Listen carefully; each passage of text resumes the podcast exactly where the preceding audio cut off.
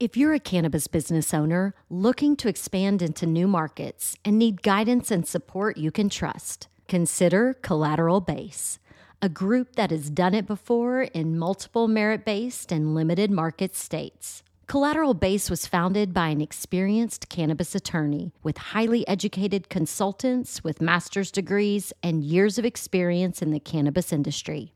The Collateral Base team is confident they know cannabis licensing better than any of their peers. And I encourage you to see for yourself. It just takes one phone call.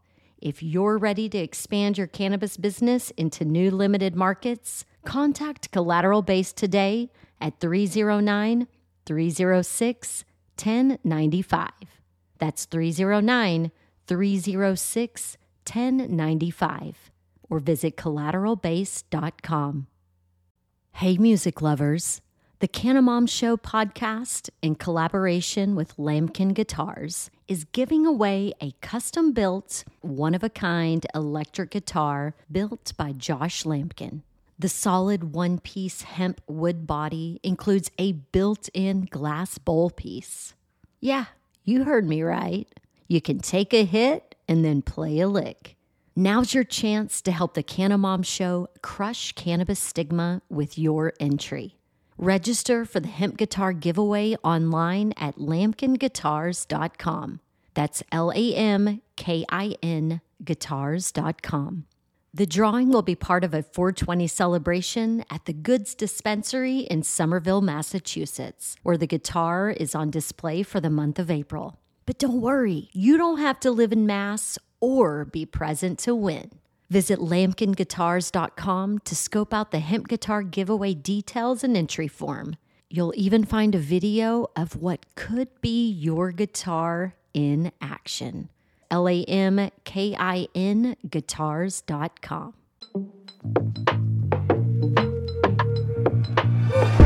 Everything is personal right here. Everything is personal right here.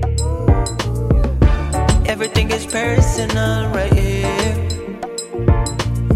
Len May, endo DNA, heat guaranteed when you press in the play.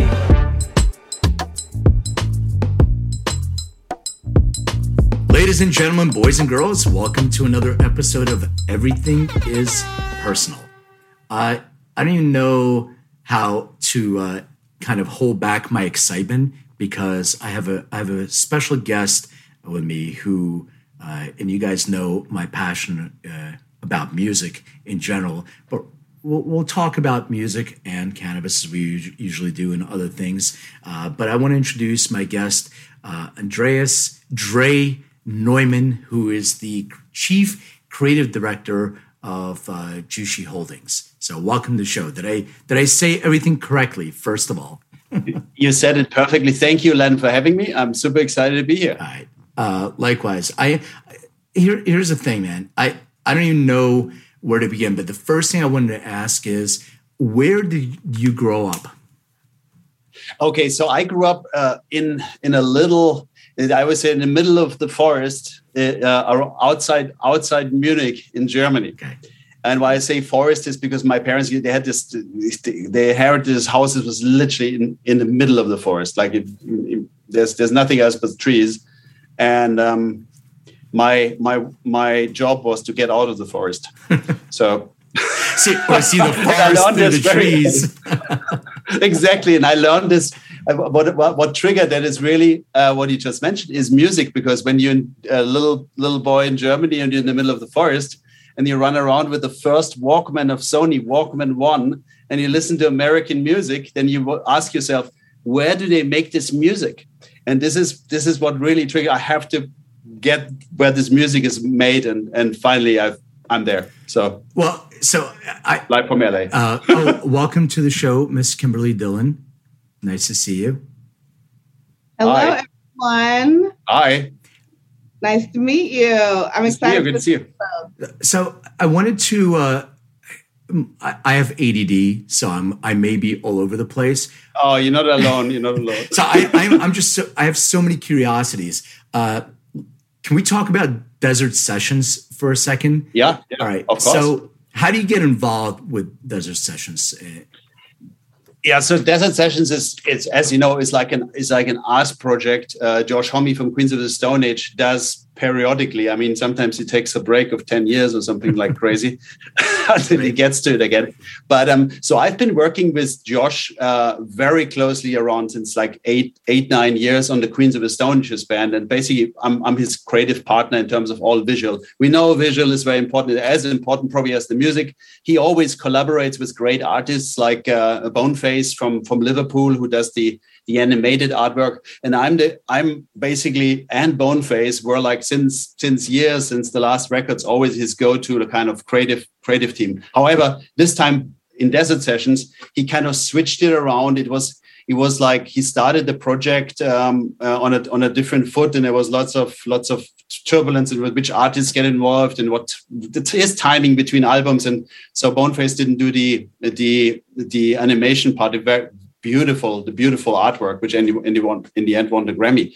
But um so i got involved literally because he calls, okay, Dre, we're doing desert sessions and it's an art project and let's do it. Uh, and I say, okay, where do we start? And then it gets into concepts. And it's funny how this all came together. I can tell you the whole story, of course, but I don't want to steal. No, no, no, tell it because I can, I can, I can, keep going. Please keep going because I am, I'm a music geek and, and I, I go deep and, I, and I, am really deep into, you know, that, that type of music, uh, you know, living in LA, I'm uh, privileged. I get to I get to go to like Camp Freddy and Royal Machine shows and all these guys. Man, that's uh, this is my exactly. This is my this is my sort of.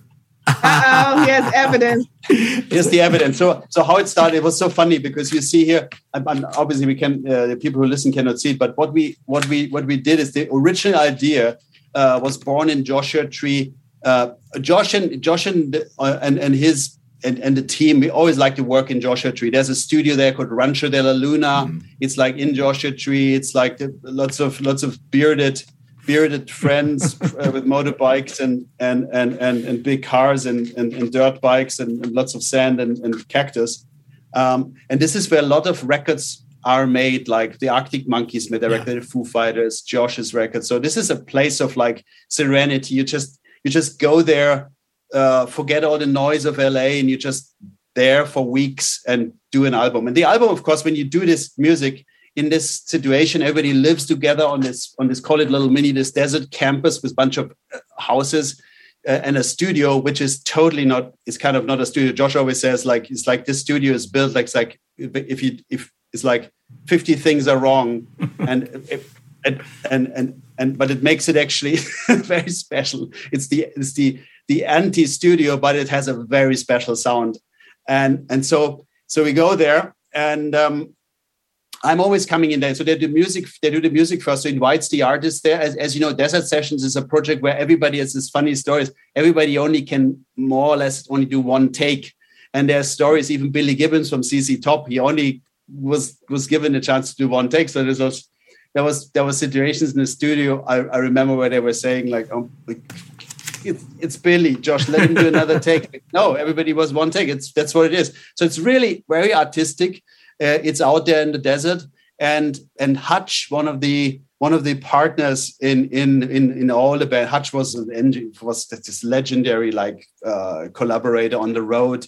Uh, he lives there as well, and he had the idea. Let's do for Desert Session the album artwork. This little um, this little book where you switch. What, what, do you call it again? Where you switch the the heads and the you, you can switch out the yeah, head, yeah, and now you, have really, matching. You really give yeah. nice body. Flip. Yeah, the flip, book. flip book, yeah. So Flipbook first was the, the original idea, and then I started. Okay, great idea. So I need basically the photos of all the artists, and and and then we just fit them somehow together. So then there was like, okay, there's the record company, and we talk about budgets, and then it's like all goes like, okay, that's a little bit too expensive. We want to do the, the most expensive vinyl on earth. Then we had to cut down a little bit. And in the end, then we transferred all my photos, which is now this animated characters. All my photos were like transferred to um, this animated this animated renderings, right? And these animated renderings in the end made them the, the artwork and this how how the how the artwork came out together. And in the end, won won the Grammy for best art art artwork and photography. Um, but so this is it's it's it's fascinating how Josh produces that. He's very purist, you know, and it's Yeah. very artsy, as you know. There's even like this weird. There's one one song is with this weird character. Well, there's from- one, if I remember correctly, um, if you run uh, that that song. Yeah, yeah, exactly. What a super Exactly. incredible video to that too. It's just uh, so interesting, and and you know, Oh my god! And if you say that, this is I have to say Yeah. something there. This is like this is Libby. Libby is saying Yeah. that Libby, and and Libby is like she's not the most famous artist in the world, but Libby is a is a wonderful artist, and she is, has a wonderful vibe. And the the the sad story about this, is, and and as well the great story. Josh included her in the album with all those great artists, right? And and there's like ZZ Top on it and every, but as well Libby, and it's a great song. They wrote it together, and unfortunately, like this, the the, the director of this video, uh, Rio Hackford, who is who is Taylor Hackford's son and Helen Mirren's stepson, he passed away. He's one of the greatest friends of Josh. He had cancer. He passed away recently. We just were at the celebration of life this Saturday, and Libby was there with the kids. And it's just that reminds me. You're saying that this is such a great thing. You're saying that this is one of your favorite songs Amazing. because it's it came out of this and he did he directed the video it's probably one of the last projects he did you know it's like it's very sad but on the end makes me happy you you recognize it's it right? it's, it's very emotional he, there's a legacy to that, right? So so in art, uh, you know, people can can leave and and transition, but you leave something Yes. behind for for the world and generations to to sort of uh, you know Exactly. invest in and and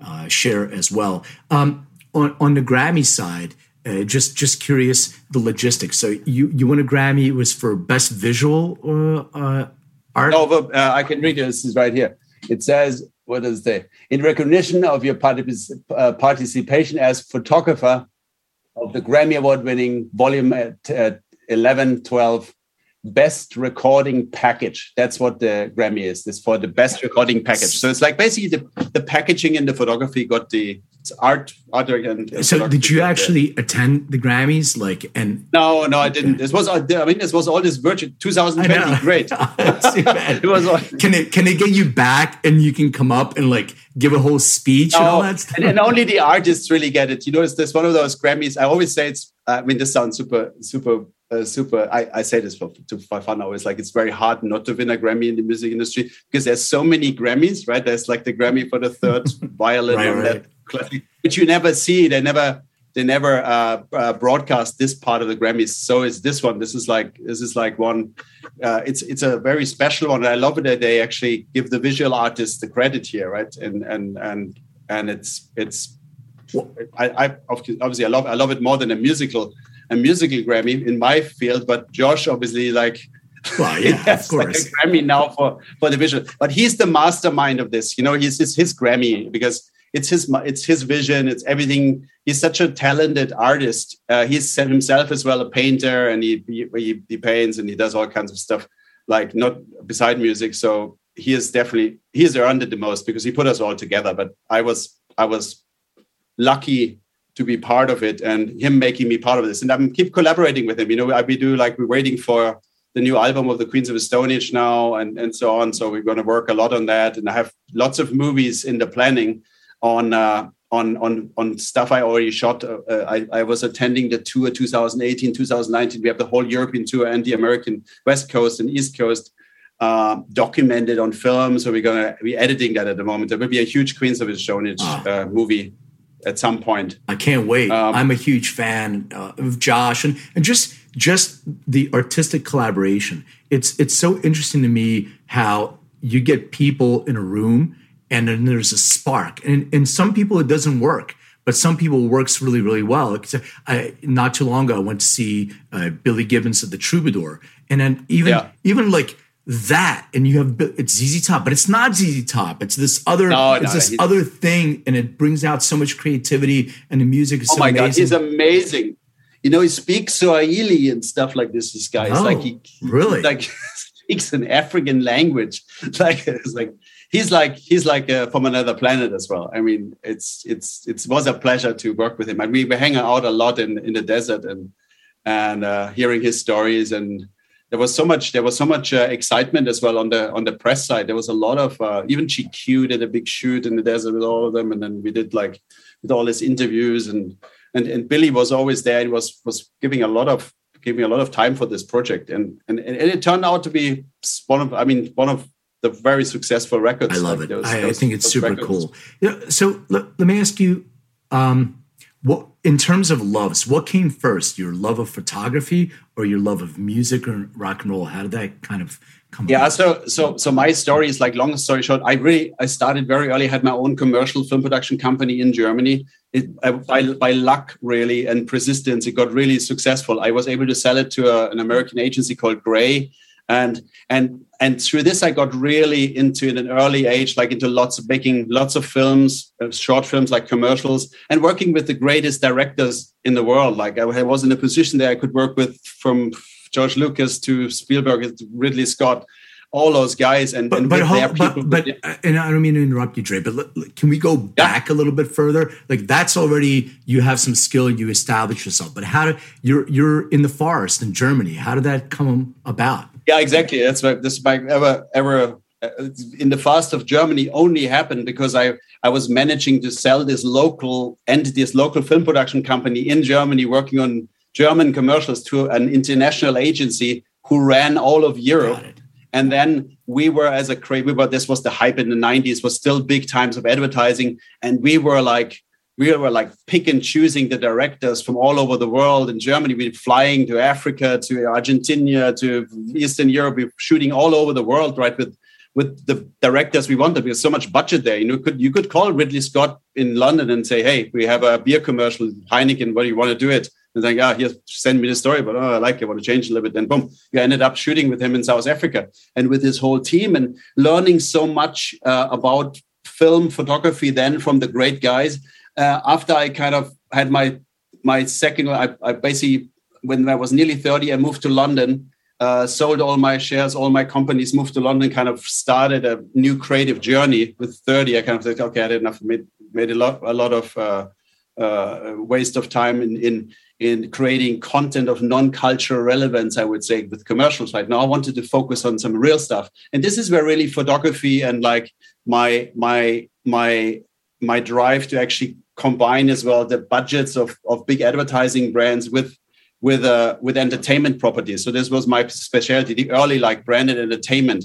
And from that, I went to really my favorite was always since since I loved I, lo- I mainly loved from a business aspect. I loved music because you actually can write a song and you can own it.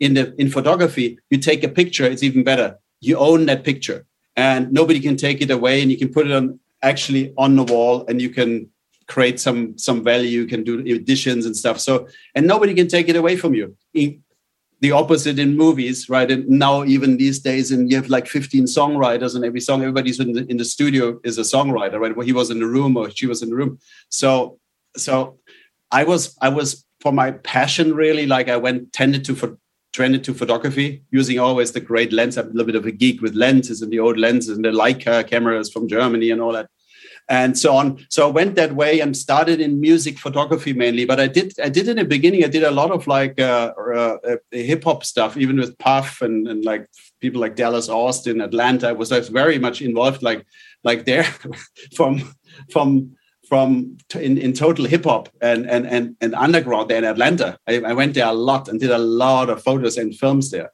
So from there, how do I get to rock and roll, right? So and and really I got to rock and roll like fast forward when I when I moved to LA like 16 years ago. I met Josh socially in LA and I just finished. I did this book on on Mexican luchadores. This is big coffee table book I did, and and and he was one of he he saw that, and he bought two of them, and they like each like twelve hundred dollars. Oh, it was my first customer. They said, "Oh wow, you take taking two? Yeah, I love it, Dre, and I want to give that to my friends for to whatever Jack Black to for Christmas because it did naturally.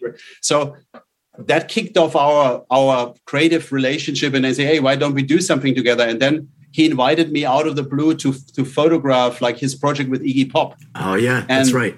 In the desert is post pop depression. That album, the last album of Iggy Pop, kind of what which the, there's a picture. Produced. There's a picture I remember with them holding hands, and it's such a iconic visual. Yeah, that's my that's, that's my your picture. Yeah. That's that's amazing. Yeah, I love that.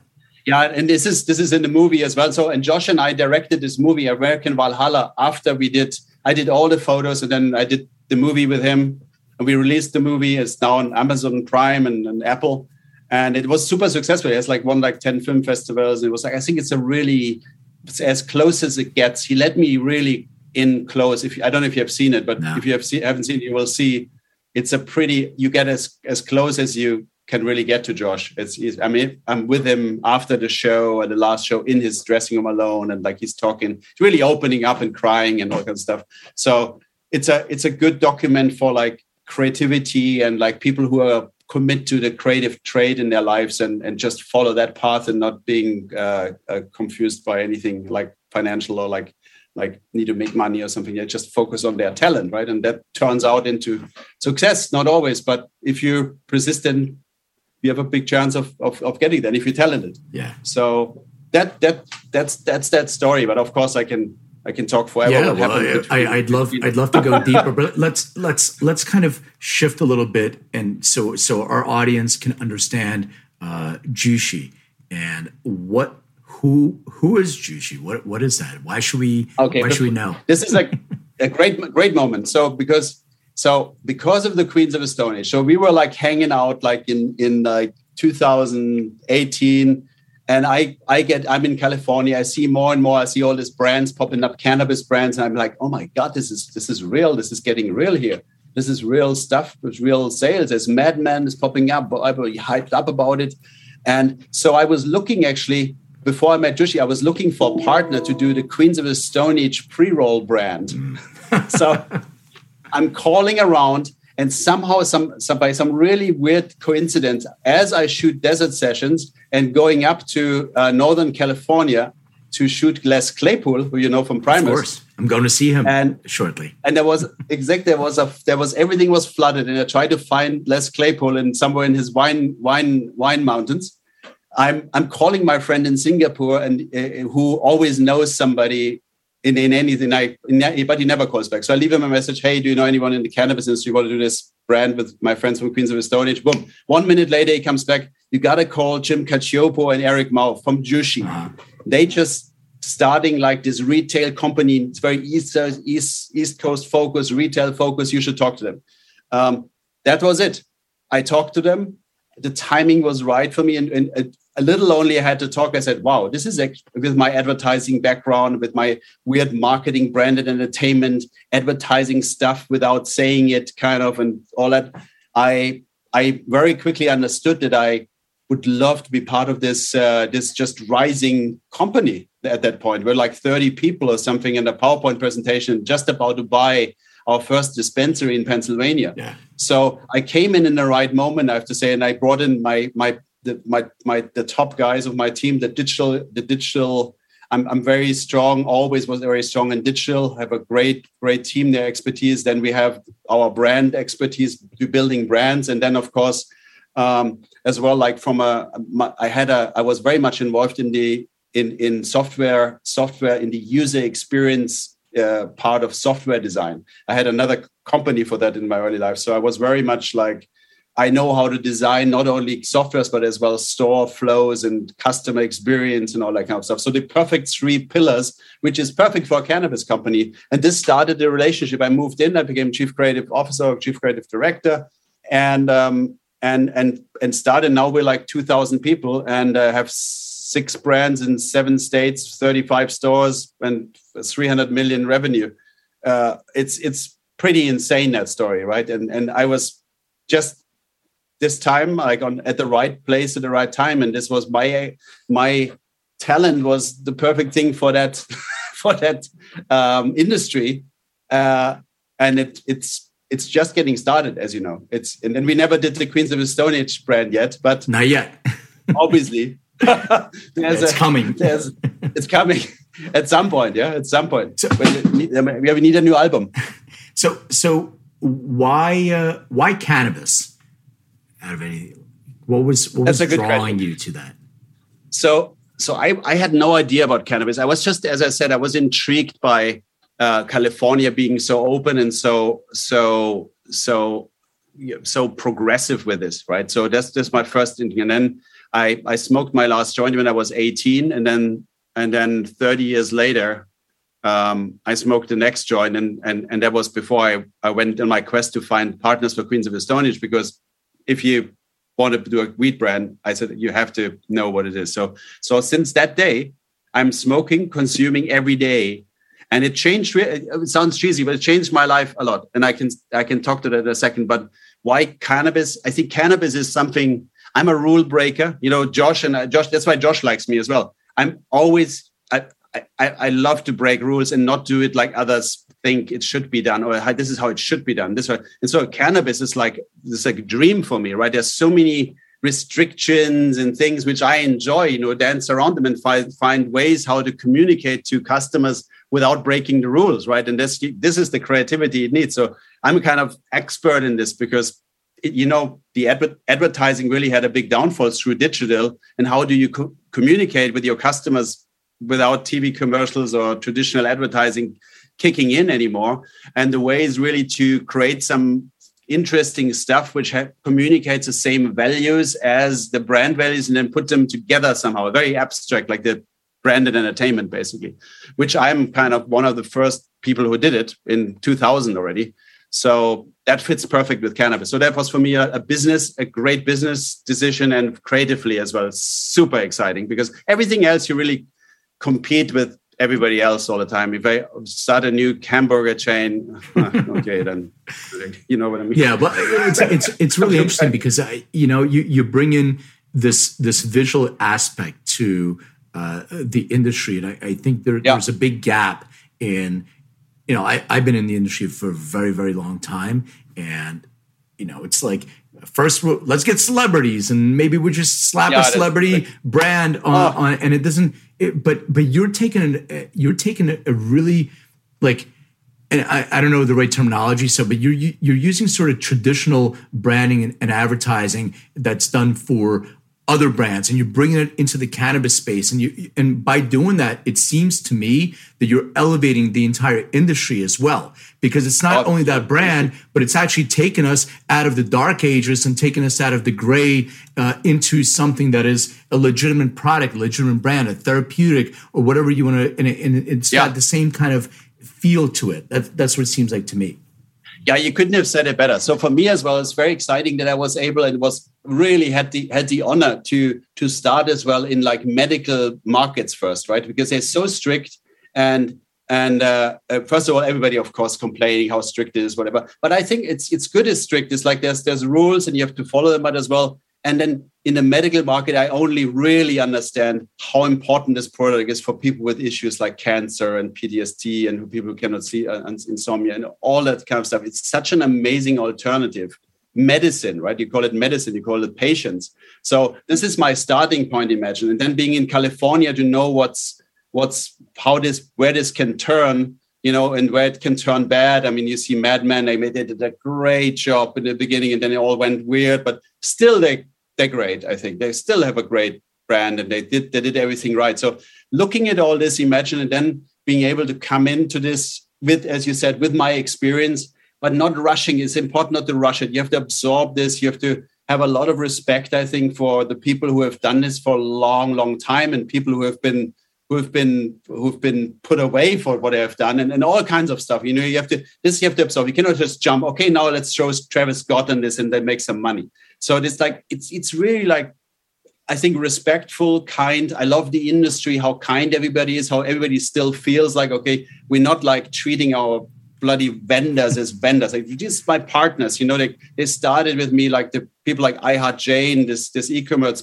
They're like my friends, you know, and they we help each other. We're always there for each other. We like on the weekend and midnight where you can call us guys. It's a different industry. It's just it's just a wonderful time to be that early in something great, right? It will turn it will turn like very fast into something else. But being there now and being part of like maybe even like even protecting it from too much too much commercialization which it hasn't deserved and be always respectful and always like uh, never forget those medical uh, patients who who are in line and, and they really need it. Yeah. Uh, I think that's that's super important. One a bit off topic, but that's that's why what fascinates me with it, and that's for me, it's really like a it's like a, every morning I love to waking up and I, I cannot wait to get going right? So because it's such a it's just fantastic to see how this product changes lives and and where, where can you where can you do this? I mean there's there's nothing like it right? It's not nothing. off topic at all. It's completely on topic because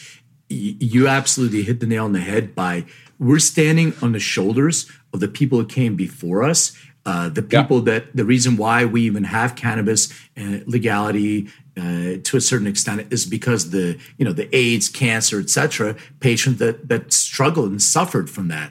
And I also want to commend you on something you said. Uh, you, you, didn't consume cannabis uh, for 30 years, but then you said I needed to consume so I can kind of be oh. in that business. And there are so many people that are coming into this industry now that never even touched the plant. They don't. I don't. I don't consume cannabis. What?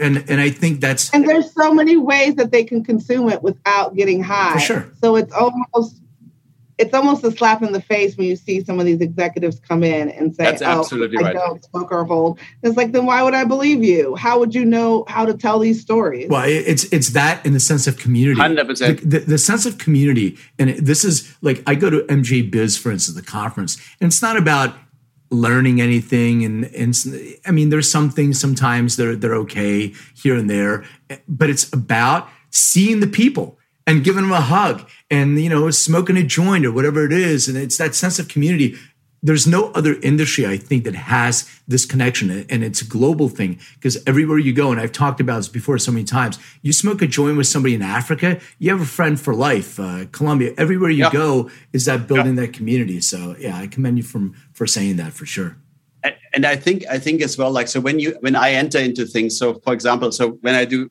I did this I did this big film for the Swedish uh, Royal Air Force uh, for, for their new jet fighters sponsored by Saab and have the engines or whatever.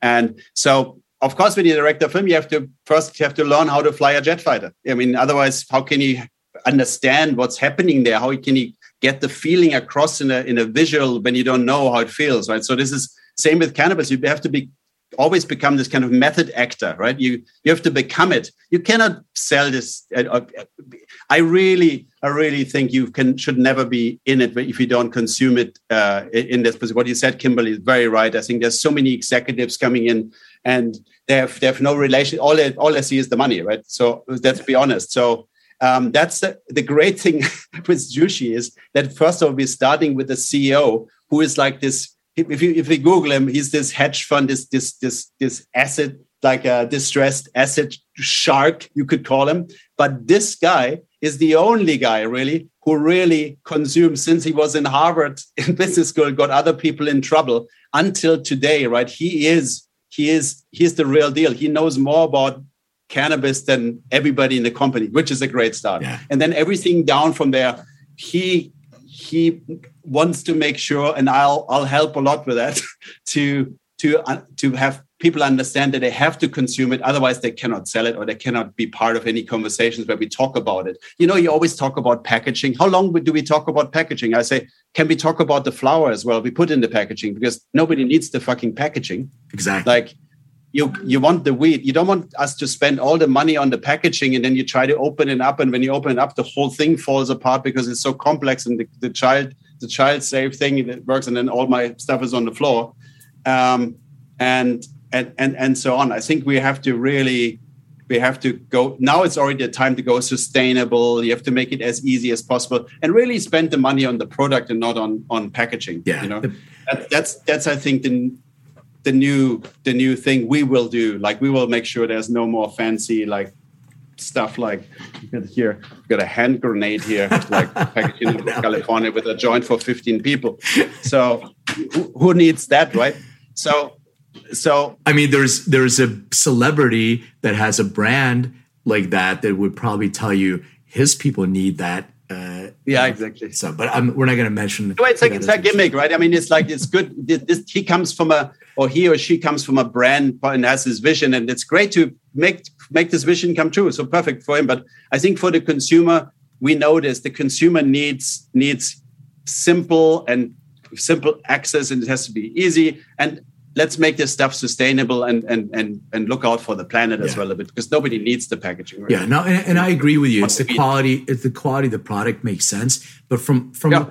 but from a branding, like it was so early on, and and you know, this is Kimberly's uh, domain. She has expertise in there. Mm-hmm. I have limited expertise on the branding side, but I, I always ask people about is the brand important? What is it? What does it mean when you go into a dispensary? Are you looking at the brand of the dispensary? Does that mean anything to you? Like you were saying, MedMen, or when you go in, are you buying things because you like the way they look? Uh, how are, are, they appealing to you? So it's it's such a complicated thing. Are you are you uh, branding Jushi? Are you branding the the flat? Are you branding the dispensary? Do you have a specific brand in the dispensary that you want to sell? So I'm I'm always confused about all these different uh, things because yeah, not, all of them not, need branding. Not for nothing, right? Not for nothing. if you go to Whole Foods and you want to want to get uh, some lemons, and then are you looking? Okay, which brands of the lemons do we have, and what, which are the most nice packaged lemons? So this is always my example. So, but as soon as it goes to lemonade, right, then it's okay. Then I have can have can have brands and stuff. But this with flower, I think flower brands are like questionable if you if you can really brand them. Um, it's it's it's uh, of course the trend at the moment goes to like super i mean everybody's cost cost cost. So it's a lot of those house brands of the dispensaries. They they get the first look. The bartenders are trained to show that first. And then if you want the fancy cool stuff in california connected alien labs and all that stuff then it's there as well. But you first trying to sell your house brands and and they packaged in in either your own house brand or the brand of your dispensary. That's how it, it goes these days but um, I think brands are it's it's still early with brands. I think we will go through a lot of stuff until some some coming out in the gummy world or something. There, there you can see you see the Caminos and the Wylds. They're like the they have their own at the moment that that territory, right? And but it's more names than brands. I feel it's more like people remember. If you would call it one and two, then they would just they all they need is remember. Do you have some more of one? Yeah. Or you have, I can have some too.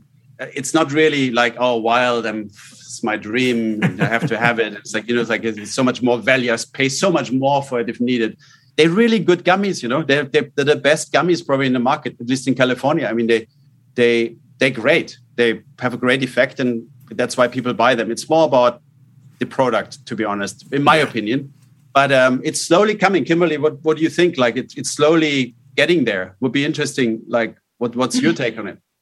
You know, I think it's uh, the whole value chain, right? Because you can have a beautiful brand, but if you don't have a bud tender to sell it, and if it doesn't, you don't That's have right, a yeah. get, get this shelf space, visualize it, and the whole thing, and the website, like all of it should be 360. Like it all should work together, and now it's very disjointed.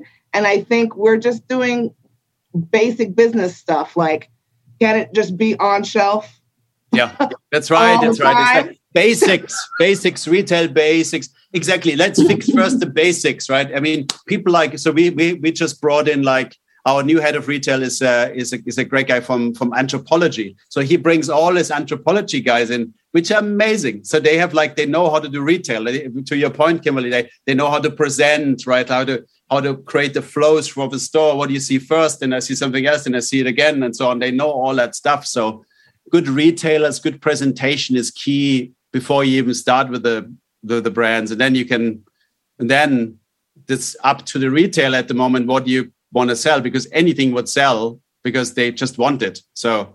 So it's it's and thousands of SKUs. We have we started in California. One of our stores has over thousand SKUs. We're trying to reduce this now. Really, it doesn't make any sense. Thousand SKUs. I mean, where does the customer even look. Most of the stuff is not on the sales floor because there's a window there and it's transparent, and you can even not not show it in some counties in California their product and so on. So there's all this stuff. I mean, it's like it's like it's it's early days still i think for that but you have to i know we couldn't do this but i still would love to have a weed flight of little baby pre-rolls that i could try in yeah. between just the way you try it a beer or wine a winery because also how do you educate someone on what good weed that's right. Is that's right. oh my god exactly. Yeah well and it's hard to do. It's so expensive. I'm not really exploring exactly. Well even it, it, it's state to state specific. So like back in the day when we used to have dispensaries we'd have jars and people can smell them. People Yeah, can, that's- you know, touch them. And we don't have that. In certain states, don't even allow you to have, uh, the, you know, the flower displayed and can't be on. So it's, Yeah, you it's buy the cat in a in a bag. uh, Basically, like it's like you don't know what. It, not even the bartender knows the flower because he's not allowed to see it and or taste it or test Yeah. it. Not even the bartender. you bartender. know, I had a, a really, really funny experience. I went to this very well known uh, dispensary in San Francisco. And you come in, and it's a really beautiful, uh, you know, the, w- the way the bud tenders work with you. It's really nice. And they have a menu. And so I asked him about terpenes. And the guy was like, uh, "Yeah, I don't, I don't really know." And I said, "Bring it out. Can you bring me, have me smell it, and I'll try to identify it." So I said, uh, I smelled it. It smelled uh, citrusy. So I'm like, it's got some limonene. And I started describing. it. I'm like, "You- smell it. What do you smell? He goes, uh, I, I don't have a, a good sense of smell. I can't really smell. So I'm like, wait a second. You're working here. You don't have any information about terpenes, nor can you actually smell. I mean, I, I'm sorry. I'm not sure if this is a really a future job for you, but I, I have another good one for you. So I'm in uh, in California here in the dispensary with my like uh, competitor uh, research. So I'm going in there and asking asking the bartender. So so where do you what do you like to smoke? Uh, uh, then then the first thing says I can uh, I can afford that that expensive shit here. so where are you buying that? Uh, Where do you black- buy it? It's like I still buy from my dealer. exactly. By black So-. It's too So what, expensive in what do you think I should buy? What is this over there? I think I don't know. It's some I don't know. Uh, Is that not Seth? I know of course what it is. Is it not Seth Rogen's brand? It's kind of this big art piece in the dispensary. Seth Rogen's uh, house plant, Yeah. right? So so it's like is it Seth Rogen? I don't know. It's just is it what is it like? Is it weird? Yeah, it's kind of I don't know like. Okay, whatever. So no idea, and not even buying, and not being able to afford uh, the product of your own store. Well, right? I, mean, think that's that's, the store's fault because we used to have dispensaries, we give our bud tenders like 30% discount. And when they get their Yeah. check at the end of the week or whatever, they would spend half their money on buying the weed from our store. So that way it's a it's of a course, win-win. no, no, that- of course, That- that's how you do it. And you have to. Yeah, have but really- that was before all the regulations. Thirty That's percent right. now just covers the taxes. Yeah, it, it was right, way that's right, before. Yes, yes, you're absolutely right. right. In And- California, and you have to all those states. I mean, it's so hard to get even the bartenders to test the product. There's so much you got to go through from a compliance pers- point of view to, to do that. It's like really hard. So, so uh, it's Dre, in, terms of uh, branding, just w- one other question on that. It, because every state is different, right? And you you guys have Yeah. a lot of uh, you have a lot of uh, uh, places in, in Pennsylvania. I'm I'm Yeah. from Philly. I moved to LA like Ah, 13 super. years ago, so I, I I understand the culture in Pennsylvania. Yeah. I should say, does it matter what state you go in? Do you have a different sort of way that you present in different states, or is it just this is the brand and this is what it is, regardless where we are? Yeah, so so uh, to answer the question, number one is always like the Department of Health in the Pennsylvania, for example, is very it's very tough. So we have certain things where it's getting if it gets too recreational or too playful or too much maybe attracting to kids or something like cookies or that that doesn't fly there. So you have to make make sure you have brands which are a little bit more serious. They are like a little bit more medical or like look look the deal for the market. We we design our brands uh, basically for all the markets or trying to do that for all the markets. Of course, there's different variations a little bit here and there because of compliance, but we try not to be too like, okay, let's just do like a young, sexy thing. And that, that but that doesn't work in Pennsylvania. That works in California. But then in California, we're not yet vertically integrated. Uh, so so we we're just starting here. So we have stores here, but we're starting. So the answer to your question is we we really have to custom sometimes for states the, the even the messaging and, and the whole shebang around it uh, but trying to have one thing you know like we have we have a flower brand flower brand called the bank which is its origins in colorado and we have a, a vape brand called the lab which is as well a co- award-winning colorado brand originally which we acquired and we launched it in all our markets those two and then we have some more cooler stuff like Sèchè which we came up ourselves that's like the it's like this this adventure brand. If you see, go to Sèchè Flower, it's very much like log fires and old VW buses and hiking and stuff. So it's it's a it's a it's a very affordable uh, small seabud, but great in California when we launch it will be outdoors from Humboldt, so it will be super cool story, sustainable, you know, and all that stuff, sustainable packaging.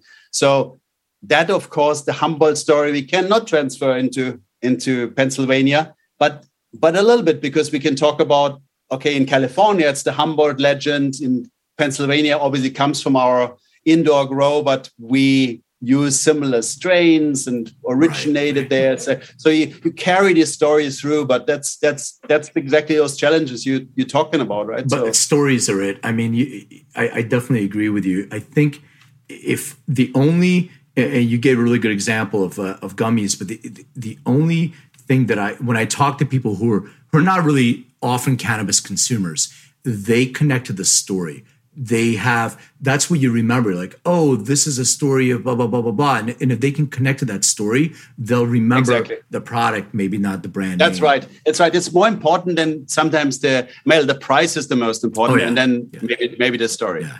and as a great brand in california you should interview this if you haven't done it yet this this brand called evidence and it's, it's one of our best selling brands evidence I, I try to remember the, the so it's basically it's a it's a woman led business based in, in California, in LA, they have bought a prison, an old prison, nobody in the prison, an old prison. They converted it in a grow. They're growing from growers from Humboldt, and and and they give them part of the money back to people. Who, they grow in the prison and give the money back to people who were in prison because of cannabis. Yeah. That's kind of how it is. I, I so that's that. a cool story, right? And it always works. I mean, it's like people like that story. It's very simple packaging. It's like evidence. It's all black uh, black black mylar bags, super to the point, and and it's it's that's I call a good story, yeah, right? Absolutely. And, and I think the only story in cannabis you have really in America, I mean, the only real cannabis story, and I cannot emphasize enough. I, I only did a deep dive recently into it. This really, this California grown, sun grown weed in the Emerald Triangle, right? That's that's the story, and not necessarily the gangster story about it. It's more those guys who went there. There's this 53,000 farmers in those mountains. They have a there's an amazing climate for it, the ocean grown like high up. That weed is amazing. And I think that's the only real, like, that's maybe the Bordeaux, the future Bordeaux of, of cannabis, right? Like it should be because it's it's the origin really and the only story. I mean, what other stories? Oh, I have an indoor grow in Pennsylvania. It's a great story. So, but well, I mean, th- there's international stories though. Uh, you know, so yeah, of course. So and then have, goes Hawaii, right. goes Jamaica. You have, you the have the American Durban, story is like the Humboldt, right. The American story is has always been the Emerald Triangle, the Humboldt, yeah. and the the OGs.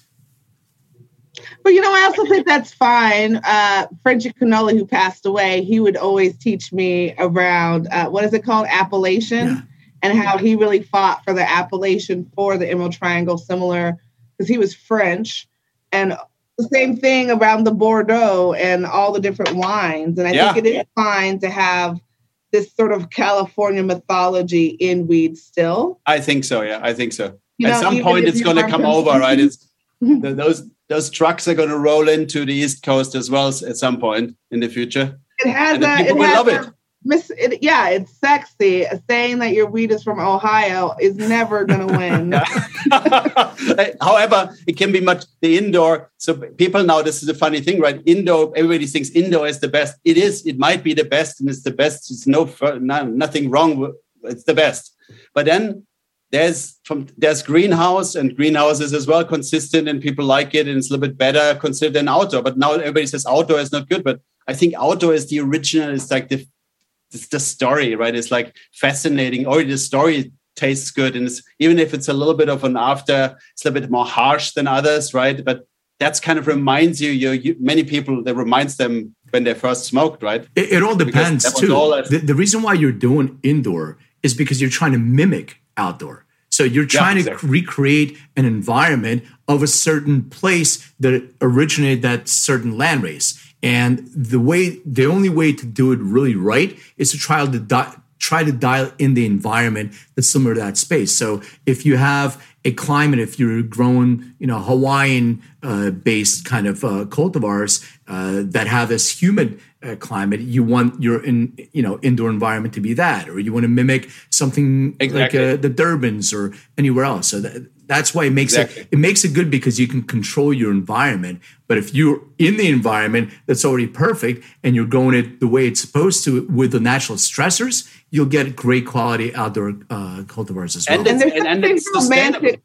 Uh, yeah, and there's something romantic. Like for example, when I think of chicken, I'm imagining these chickens are flocking in a field somewhere. Exactly. But apparently, It's a good I have found imagination. because they're they're they're in a in a, a line with like a thousand of them sitting next to and each I'm other. And I'm actually eating indoor chicken, but Tyson's not marketing indoor chicken. That's right. right. That's that's, right, why that's I don't eat chicken. very that's probably the wisest thing but so i would just want to say something as well like it's so when you think about the sustainability you cannot i mean these indoor growers they're like bitcoin mines nearly you know like the amount of energy those things are eating right like and we're trying to we, we always we have, we have i was in a on a gp tour last week we went to all our grows and the main thing we're doing is capturing that water and reusing the water. We have these humongous water filter tanks who like reusing all the water. We nearly don't need any further water. And uh, so water is a big thing for us. I just wanted to, to mention here as well, we're already started to an international project now as one of the first first cannabis company. We're building wells in Africa. We have at the moment in six countries, we have got water wells which serve communities who have no access to clean water. So for us, this whole story of water and like this sustainability and like again the emerald triangle and, and wheat sun grown and with water from the rivers there and so on. That's a big deal you know like i think it should be celebrated and, and we want to we want to we, we want to invest a lot in water as well. Like water is like life right? It's very very as we know one of the most important things. But but um that's one of our our main focuses next year you know to to, to even enlarge that footprint and and and go like and, and go more sustainable really Yeah. with all this stuff. If you don't mind me asking, how does your family feel? I know you're a rebel and you've been doing this Yeah, yeah, all the time, but this is cannabis because there's a certain stigma. And growing up in in Germany and being in Europe, uh, you know, uh, maybe it's a little bit conservative. So, how did your family feel? exactly so th- so here's my family so i'm basically the rebel the german rebel i you can throw me anywhere i can whatever I, I, i'll uh, I'll, I'll cope with it so but uh, so my wife is from senegal africa so africa is like there's you go to prison if you even talk about it right that country i mean you have something you go to prison right away um, so for her it was not easy to understand it was even i mean I'm the rule breaker number one. So for me, like everything, there's a rule, okay, I have to break it. Like so, cannabis is perfect. But her having to to accept like me fading from like rock and roll photographer now to cannabis entrepreneur um, full time, specifically in in. Can you imagine how many shoots we had in? the only thing I shot is Foo Fighters just before COVID, and then never did a shoot again uh, until Jushi was grown until 1,600 people from Yeah. 30. So no shoots, but we did a lot of shoots for Jushi. So for, for, for her, it was really hard to digest that. She's not a consumer still. She's very curious about the gummies and the edibles. She understands that like she goes to the doctor in America and the doctor gives her um, the first thing antidepressant. You have one headache or something. If I'm don't feel so good, and get antidepressants. So she understands. She should never take that. So she understands this is like a natural alternative. But slowly, I'm trying to kind of persuade her. So that's the that's the that's the wife. The daughter, 16 years old. What's what can I say more?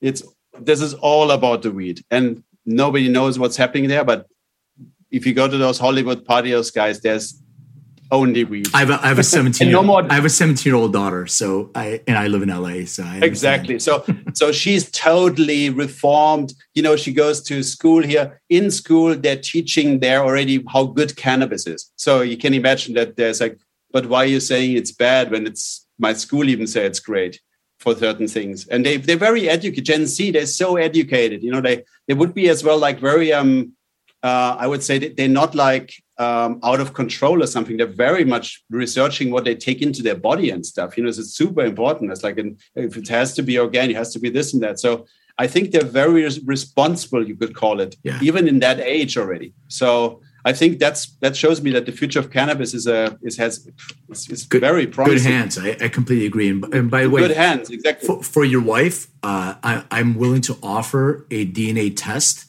uh, that our company does. That way, we can go through the science of it. We can go through our personalized suggestions, love that. and we can do something for her scientifically, medically, and then she can make a decision whether she wants to consume or not. That way, it's going to be a completely personalized experience. So, willing to do that as well. Love it. No, let's let's hook up. We're definitely going to do that. I, I love it. All right. So I, I have to do it. yeah, no, I got you as well for sure. We'll we'll we'll do that offline. So I have a question on uh, handkerchiefs, Tower Records, and uh, I know Kimberly is like, "What are good- you talking about? Where did this come from?" That's a good- And Colin good. Hanks, can you Yeah. can you give some So- insight on that? Yeah, super. So that's thanks for asking that. So so Colin, first of all, Colin is a is a is a brother from another mother as well, and he's part of this. He's part of this. He's a big rock fan, as you know. He's very close to the Eagles of Death Metal, and you know he did the documentary on on the on the uh, on on the terrible event in Paris uh, with Josh and Jesse Jesse um, Hughes, and and uh, so he's basically part of the creative family. And what he did recently, not only in great actor, and when you have lunch with him, he looks like having uh, lunch with uh, Forrest Gump because he's so similar to his dad. So so, but as well, like he so he started a while ago this this um, this bandana company because he kind of he always has a he always has a hank a kerchief uh, like he's a, a like a it's I call it bandana. So in his pocket, he's fascinated by it. So he started his own line, and all of his all of his uh, um, or so- some of some of the some of the profits go to ve- veterans and, and so on, which is very much fitting. You know, like our but- but Pennsylvania, we have so many veterans cu- customers. Virginia, the same, and so on. So I saw a natural fit to bring like some different thing into our into our stores because uh, it's it's retail has to change. Retail uh, cannabis retail has to change a little bit. It has to you have to have some other stuff than just bongs and, and rolling papers. 100%. things. So- we we tried with Colin together to bring a little bit fashion, a little bit cool into the stores. So we launched in all our stores, and we're the only stores with with uh, brick and mortar stores who carry his Hanks Hanks kerchiefs Yeah, handkerchiefs. calls it. and the handkerchiefs, uh, people love them. Lots of our staff wear them, and they, of course, in COVID was a go-to like cool face mask. It was good timing, and it's just like a, a wonderful one of the first lifestyle collaborations. Like it's a li- little bit like a. I, I would love to see our dispensaries turn into like a place like uh, Fred Sie, mini Fred Segal or something. You know, you can like have like limited edition stuff which is not everywhere, but here, as long as it's cool, and then when it's commercialized, we don't have it anymore. So that's kind of the concept of uh, of uh, Fred Segal, right? So, so I would love to see our dispensaries do that, and the Hanks Chiefs was the first attempt to do that. He's a great friend. He's, I mean, obviously like a brilliant director and actor, and and we always hang out. And he's he was so he was so proud to to be one of the first. I mean, the first outside cannabis genre like product in our stores. So that's how it all came together. Yeah, I, I, I first of all, I, I want to commend you. I love that concept because so way back in the day, I was involved. We we had five dispensaries uh, in Orange County, and one of the things that really be, became sort of the, the go to, and they were all under the same brand called Kush Kingdom. And one of the things Oh, we nice. did was we started offering anybody, and this is like in the beginning where Facebook, social media was just starting. Uh, Yeah. We said anybody that either has a picture uh, next to um, some sort of famous place like uh, uh, Eiffel Tower or something like that, wearing our merch, or has a picture with a celebrity who's wearing our merch, we'll give you like Ah, a that's a- free eighth or something like that when you were able to do concept. that. Man, our merch was uh, like 50% of our sales was from merch. Everybody was buying Oh our, our hoodies and our, our shirts and our hats. And then, uh, and I was talking to some of the cookies people, and they were saying like their merch, and I see kids from all over the place wearing cookies merch, and I, I think it's, a, it's a great way to be able to get people to start experiencing cannabis, or maybe like, oh, it's cannabis, but wait a second, but I'm wearing it's a yeah shirt. to just kind of kind of glide into it through that. And it, it's important to say that this this again the uh, what, what what kimberly was saying like there's so many compliance issues with that even they're just in california. Now from now on if you sell it in your store you have to put the license number of your business on the freaking t-shirt. Visibly not inside outside. So we ah. make some fun out of it. We put it nicely as a looks like a logo now or something but but cookies uh, wisely have their own store for their merch right? so they like a separate store, so you can go there and experience that all as, as you wanted. So that's I think that's a was a great idea. Yeah. uh, always. But I, I love And, that uh, concept of uh, you know high end and start incorporating fashion and some other things Yeah, than just no, like bongs and and uh, and papers and yeah, exactly. And, pipes. and and we like you know you have Keith Haring bongs and like whatever. Yeah, yeah, yeah, for sure. Just like and when you smoke them one time, then they all like go oily and you don't want to look at them anymore. But, so, but so from uh, what's your uh, uh, what's the business goal going forward? Is it you mentioned international expansion? Is that is that sort of uh, the goal of Jushi and uh, where you guys? Um, I, I, think we, we really we really have to focus. We're very good at this at this at the East Coast, right? So because we we we're very very we, our retail is born in a medical market. For us, it's more the challenge the challenge now to get out of that and experience ourselves into recreational markets like Illinois, Massachusetts, California, Nevada, which we just expanded into. Uh, recently. So um, this is our next thing to become really good at good at, for example, California, because I, I know when we this is the this is the most competitive market as well. Nevada similar similar, but California specifically, as you know. Um, we want to become good at this. We use it as a lab and then expand that knowledge into the East Coast states. Internationally, I see we we had we had some involvement in some uh, in some joint ventures in Europe uh, we were attempting to buy something, or I bought actually something in Portugal, some fields. But I think uh, in cannabis, focus is key, and we will we will focus all our energy on the United States. Um, that's our that's that's the goal definitely for the next years. However, there can always be, you know, like there can always something can show up, and it's there's this there's this coincident where it makes sense. But I think focus is everything, and and for us, it's learning in California and bringing that knowledge and that hipness slowly to our medical markets with responsibility and not upsetting anyone. Eh, really be careful with our medical customers who definitely need it because of their health and not of recreational reasons. So you cannot just just mm-hmm. roll over those guys. I cannot say it enough. It's such a such a responsibility. We have own lines for them for the medical cards always, and it's it's so it's so easy to forget that, you know, because you open a store in, in Illinois. I remember when it switched to recreational for medical, as you have like lines like for for three blocks on, and and everybody's waiting, and then the medical customers show up and they what I need my medicine. I cannot wait now. My, my leg. And, so we always made sure they have lines for that. And so this is, there's enough expansion to do in America.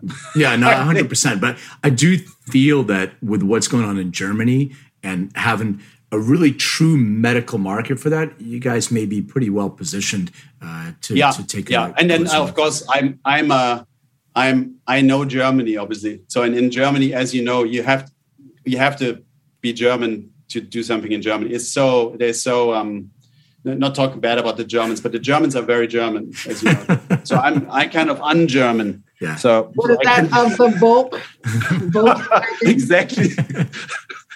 they're like the oh my god, it's it's it's complicated. If it's I always say if Virginia is complicated in terms of like regs and stuff, and we're just launching Virginia. You know, Virginia. I don't know if you know, but they taken away the medical card in Virginia on 1st of July. Hooray, hooray. And people can actually just go to the doctor and get a prescription and don't have to show a medical card. Big game changer.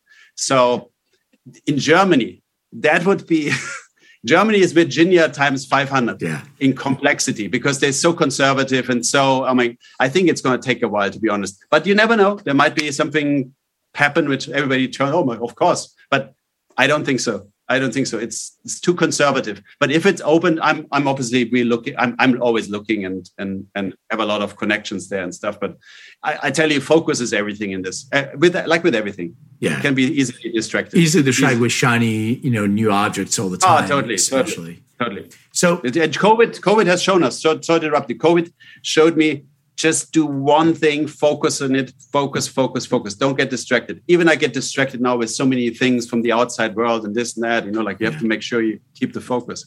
So Germany is the last thing I need in my person. Got it. All right. So I have a few questions uh, that we'll we'll end with that uh, I ask all my guests. Uh, so um, just want to get you prepared and ready for them, um, so we can take a beat. Kimberly's laughing at me because I always do the same thing, but I didn't say they're really complicated this time, uh, right? So I'm getting better. Uh, All right. So please like describe your first experience with cannabis. Oh my God. How long do you have? That's as long as you want, man. okay, good, good. So, so it's it's it's it's a it's a fun story. So I I I kind of when I when I lived in the forest, I said in the I, I was in the forest, and then I I found like a neighbor who had this little guest house, uh, and he rented it to me when I was like 18 or something. And I had my kind of little gang there, and I was happy to be not always in my parents' house. And lots of bad stuff happened there. You can imagine. So so one of the bad things happened. There's this this friends of mine that showed up uh, with they were a little, a little bit older. They showed up with some some some blocks of hash and this came from Morocco. This was blocks, like bricks of it, right? And they heated up a knife and they cut it off, and I say, oh, then they packaged it up and they sold it. Of course, like this is like how much money did they made out of one of those blocks in Germany? Can you imagine in the in the in the 80s or whatever?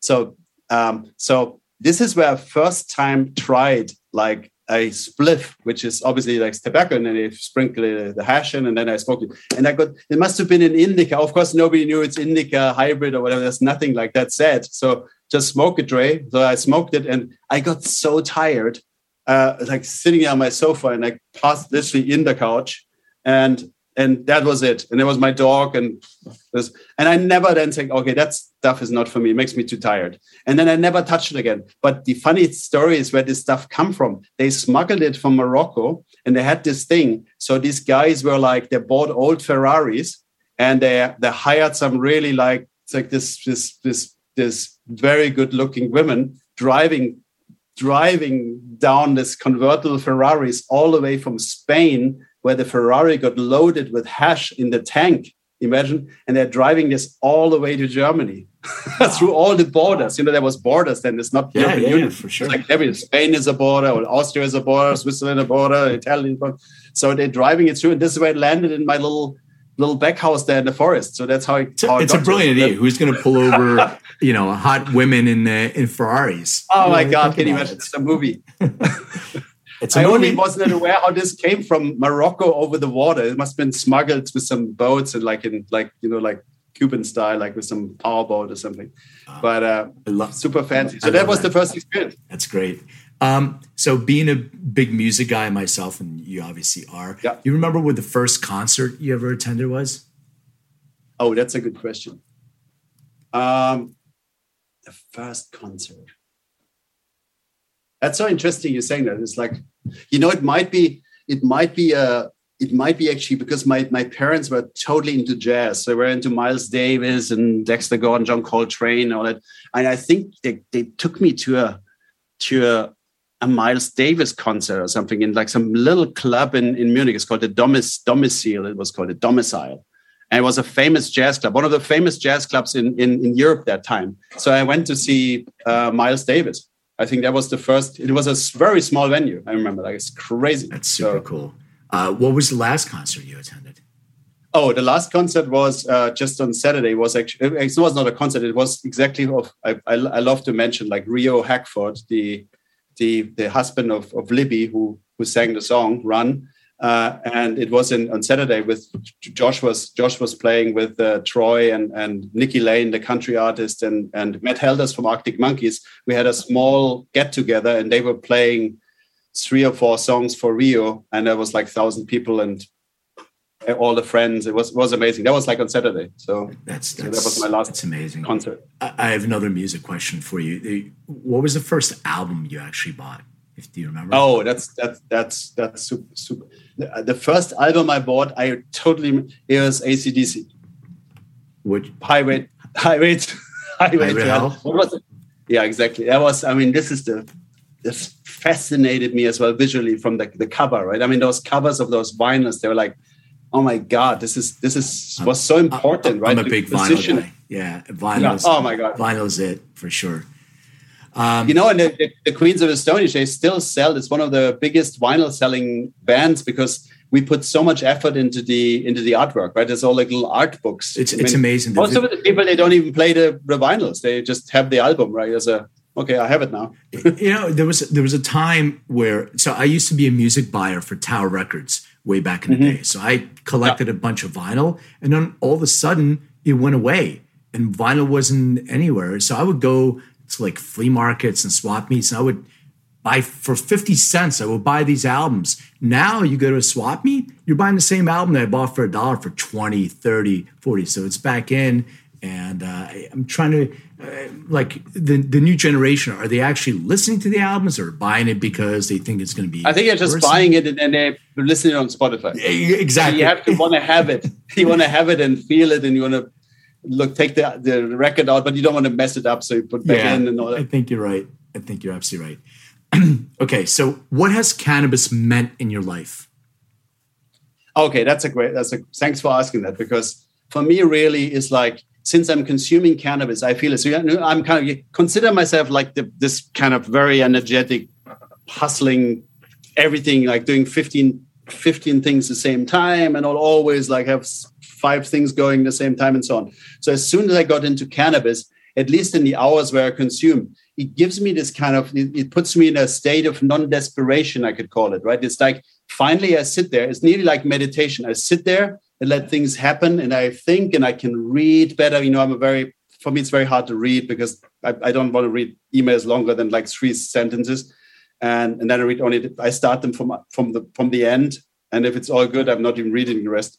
So so for me, it's just open up a whole new like being being conscious about life asking what's important what's not important just focusing on some important stuff and, and not and, and not being too desperate anymore like really sitting there and let things happen and trusting that good stuff will happen if you project good stuff this is kind of what what it puts me into and I, it's been so wonderful. I mean, it, it's changed everything for me, really. Like, uh, and I only consume it in the evening because I couldn't take it during the day. You know, like uh, it would make me too. Uh, uh, okay, what did you just ask? So, so I, it changed my life literally. It's like sounds cheesy, but it's it's really like Uh, I sleep like a baby. You know, when I took the, take those gummies, like those Wyld gummies or something, I feel like I, I was falling falling asleep like when I was like seven years old in my my parents' house in Switzerland, and you go to bed after long days of boating or swimming in the lake or something, and you're so nicely tired, you lie down and you fall. This is this kind of what I've never felt again, and now I've oh wow, it's so nice to go to sleep, and and really the most important thing, as I said, is take that desperation out, take the take that noise away, and just chill and and and focus on one thing. Sometimes I do photos, I do like really can focus on some creative work as well. Like if it's the right strain, some things are more tiring, but if you hit the right stuff, it's like, oh my God, let's do some do some do some Photoshop stuff here. Like you can look some pictures and it's like it's amazing. So changed my life absolutely and i would recommend it to anyone. Uh, and, and it took as well by the way the first joint i smoked i had for five years i had like this lower back pain thing. It must have been a nerve and nobody they, of course the doctors want to give you the painkillers and this I never took anything. And the first joint i smoked for my friend the next day was gone. It was gone forever. Yeah. never got it again. It's amazing yeah. Even if i don't smoke i go to europe for two weeks it doesn't come back. It's like was must have been something re- released like some relaxed and the nerve is not pushing on the muscle or whatever like it's just something simple was solved here uh, yeah. amazing. yeah, it's a, it's a, it's a great description. I, I sort of consume it the same way, usually only in the evenings, and and I understand there's so many things going on in my head that when consuming cannabis, it allows me that meditative state that you talked about. Yeah, I, I exactly. feel I feel the same same way. It's it's a really calming effect on me. Otherwise, there's like but it's hard to socialize for me. Really i had to train myself. First i took it always alone in covid right? Then i started to meet friends and i then I had to trust the other person really to do it together. And now i'm at the at the place where i can actually go in public and consume because i know how my body i know how far i can go and stuff. So it was a really training phase to be able to actually function in public. And i think for all the new the new people who come to cannabis it's really important that they take their time and they really experience slowly, slowly, and not being oh talk too much and then you're never going to take it again because you think oh my that's terrible. Like well took too much. we'll, we'll just with the edibles right? Yeah we'll just do a dna test on everybody and make sure they have a personalized experience especially with edibles. You're absolutely right because some people it's it's the thc and it's what type of metabolites you are. So if you're taking a lot of thc and you're a poor metabolizer and you're also prone to things like stress reactivity or have anxiety predispositions it'll trigger that threefold. And somebody can say, oh no, I can't consume cannabis because it makes me really anxious. First of all, what type of cannabis? How are you consuming? And how much are you consuming? So all those things That's play right. a role. And then, no, That's and what you've eaten, what people are around with, where you are, what's how are you in a in a little little closed off room? Are you in next Joshua tree looking at the stars yeah. and stuff? I mean, it's like it's all has its exactly. You gotta experience it all slowly but surely, right? Hundred percent. All right, so I have a final bonus question. Do you qualified uh, for me Excellent. to ask? Oh, thank you. Please describe what your room looked like growing up. Oh, that's interesting. so my room my room I, i'm a i'm a, so my room was first of all in the first floor of the house and no and and and um, and i was always alone up there so so i love to be alone up there being not disturbed i was very particular about all my things so i'm like i'm the guy who has everything like lined up and like people go in my room and mess just pick up something it was it was a nightmare so describing it was uh, art art all over the place in rooms. Some some of the Beatles, some of the ACDCs, you know, like the the, the posters. Early, a little bit left over. Maybe I remember like a Mickey Mouse being a being Mickey Mouse fan as well. So there was a lot of books I've never read, but I had to have them. It's like you know I have I'm like hoarding books. So I had a shelf on one place. There was like maybe hundred books, but I think only three of them I ever read because I just love to look at the books. So I always, how can I have that book? Always, I love the cover. So very visual person, right? When I love the cover, I have to have the book. I never read the book. So and and and really, like as I said, in the middle of the forest, outside the windows, like it was just trees and and, and, and calm. So super boring uh, for like for like a teenager. So basically, uh, a very orderly orderly place where I don't like any intruders at all at all times. And if somebody came in, my friends even, I didn't want to invite them because they're messing with my stuff. And they would pick out a book and look at it. Can you just put that book back? like, I got you. I got you. So I rather went to their friends and visited them than have them, them around me. So I was very kind of nerdy, nerdy and super shy person as well. I, I, I was super, super shy kid. Uh, growing up in this in, in this middle of nowhere specifically, that was the reasoning. Hmm. Well, Dre, I want to thank you so much for your time. Where can people find out more? Uh, contact you or Jushi? What what would you like to share as, as contact? Well, my my my Instagram, uh, if you want to follow the music stuff, is like at Neumann Vision. Neumann in this case with one N at Neumann Vision. Um, my my website for my photography is andreasneumannart.com. And um, of course jushi uh, jushico.com check out like i mean all our we have a my my section is the brand section. So you have like a, uh, lots of films on there. Talk about the industry. There's lots of interviews with as well. Very cool with jim our ceo who is like tons of advice about investing into cannabis not beyond actually beyond uh, jushi uh, investing in the industry learning about the brands and so on. This is jushico.com so jushico.com and and that's that's the main really the main thing of my life. I mean jushi is jushi is jushi is my focus at the moment but thanks for listening to today's show. To check out more great cannabis podcasts go to podconx.com here's a preview of one of our other shows. I'm joyce gerber the creator and host of the award-winning podcast the canna mom show and we are on a mission to enhance the impact women have on this industry as business professionals, healthcare providers, policy advocates, caregivers, moms, by sharing and preserving their stories of love and kindness, wisdom, and hope.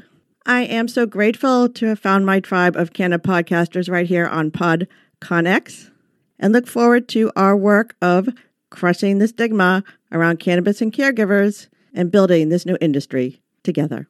Of course,